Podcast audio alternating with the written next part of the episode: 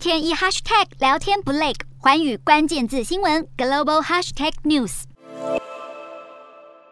阻止俄军推进，乌克兰士兵炸毁在乌东的桥梁，震出漫天浓烟。虽然俄罗斯攻势远远不如预期，但传出俄军要祭出秘密武器。俄国副总理波瑞索夫宣布，俄国研发的 S 五百普罗米修斯防空飞弹系统已经开始陆续装备到相关部队。S 五百号称是地表最强的防空飞弹系统。俄罗斯飞弹防御部队司令曾经夸耀，S 五百没有其他系统可以媲美。俄国也将 S 五百定位为太空防御系统，声称具有拦截洲际弹道飞弹、超音速巡弋飞弹以及飞行器的能力。不止如此，还传出俄军动用镭射武器。俄国副总理宣称，俄国已经广泛部署镭射武器佩雷斯维特。这款武器能瘫痪地球上空最远一千五百公里的卫星。另外，还有一款更强大的镭射系统扎地拉，能够烧毁无人机，而且已经被拿来对付乌克兰。但俄国官员这番话被乌克兰总统泽伦斯基视为宣传战，还大酸特酸一番。原本充满欧洲风情的乌克兰城市马利波，在战火摧残下，美丽样貌不在，